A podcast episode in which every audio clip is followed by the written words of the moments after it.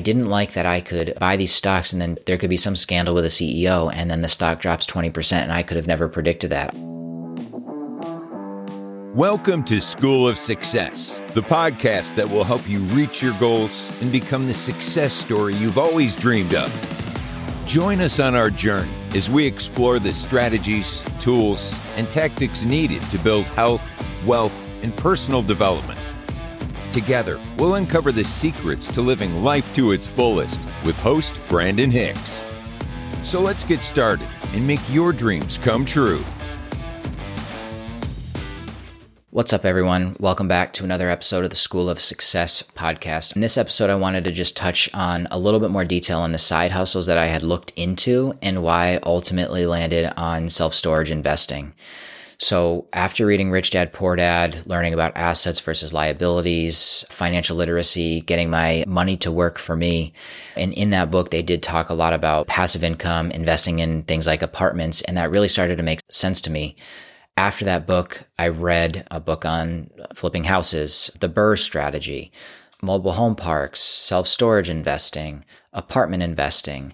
I also started researching about day trading and stocks and Amazon fulfillment and drop shipping and all these different ways that people were making money. Stocks was one of the first one that I had looked at thinking, okay, you know, I'm a numbers person. Maybe I could do day trading.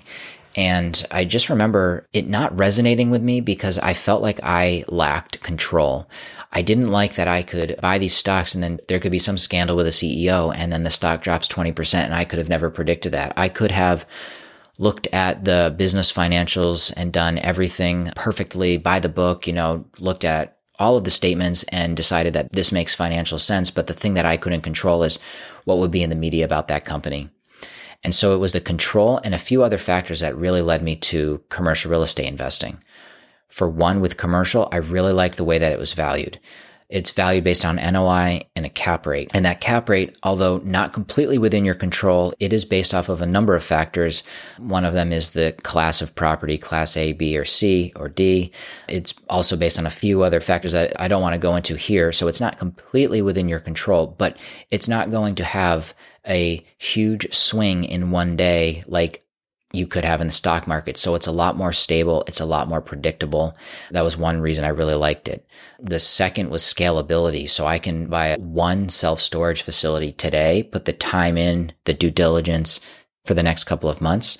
And then I could have 100, 200 tenants paying the expenses, paying the loan and putting cash in my pocket. Uh, in six months, in a year, in two years, in 10 years from now, I can do all that upfront work and then I can get that money to work for me for the next however long I decide to hold the property. Forced appreciation is another one. So again, because of the way commercial is valued, you know, if I raise rents from uh, $100 for a unit to $110 a unit, that's 10%. So that's $10 times the number of units. If it's a 100 unit property, 10 times 100 is an extra thousand bucks a month times 12 months is $12,000 and then that gets divided by the cap rate. And now all of a sudden I added several hundred thousand dollars of value to this property just by raising the rents $10. Aside from that, you've got tax benefits through depreciation. You've got the ability to leverage the property going to the bank and saying, Hey, this property is a million dollars. I don't have a million dollars today, but it's a financially viable property. They'll look at it and say, yeah, I'll give you 70%. So as long as you can come to the table with 30%, or even if you can find creative financing, which I'll go into detail in another couple of episodes, you can control an asset that's worth a million dollars, but you don't need to have a million dollars to do so. You also can get insurance on the property. So if anything happens, hurricane, flooding, whatever it is, you're also insured. And for me, it's a physical asset that I can see, touch, and feel. And that for me goes a long way with my understanding of it. And so um, that's a little bit why commercial for me. As you start looking at potential side hustles, it's going to feel a little bit overwhelming because there's going to be so many options there. And you're going to say, I don't know which one to pick. I would just be patient my coach says this is that, you know, there's always going to be opportunity. There was opportunity 20 years ago, 10 years ago. There's going to be opportunity tomorrow, in a year, in two years. Maybe today it's self storage. Maybe in five years it's something else. Maybe it's triple net investing. Maybe it's buying businesses, but there's always going to be opportunities. So don't feel like you need to rush into something.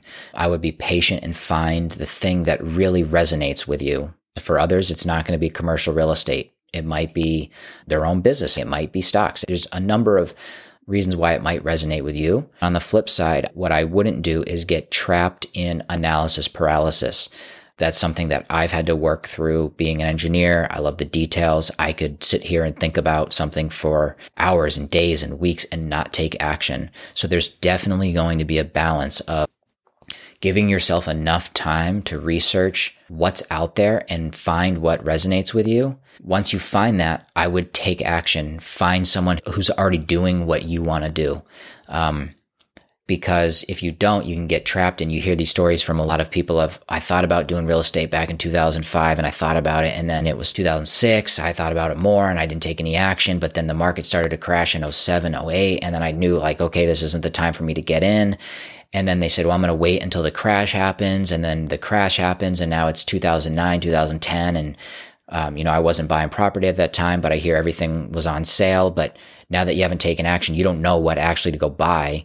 So even though things are discounted, you might be thinking, well, shoot, I don't know if the market's still going to drop. How do I know I'm not going to lose money? And then you don't take action. And now the experienced people do get in there and then they buy property and then the values start going up and now you feel like you missed it and it's not uncommon for someone to go five six seven years of thinking about doing something and not actually taking the action so there's certainly a balance i'd recommend spending some time to research for me it was a period of um, i'd say two to three months but eventually i started realizing that i was consuming content that was educational but not actually taking action on it and for me I knew I was going to continue doing that until I got a coach because I was very risk adverse. I had a little bit of a wake up call. If you want different results, you're going to have to do something different than you used to do. And for me, I used to try to do everything on my own. And so I decided to commit to a coaching program. And that was the best thing that I ever did. And it got me through that hurdle of the analysis paralysis that I so frequently found myself within. Hey, I appreciate you listening to another episode of School of Success. I'm committed to helping others reach their full potential, so if you found value, please leave a five star rating and review. With that, we can reach more people and help make their dreams come true.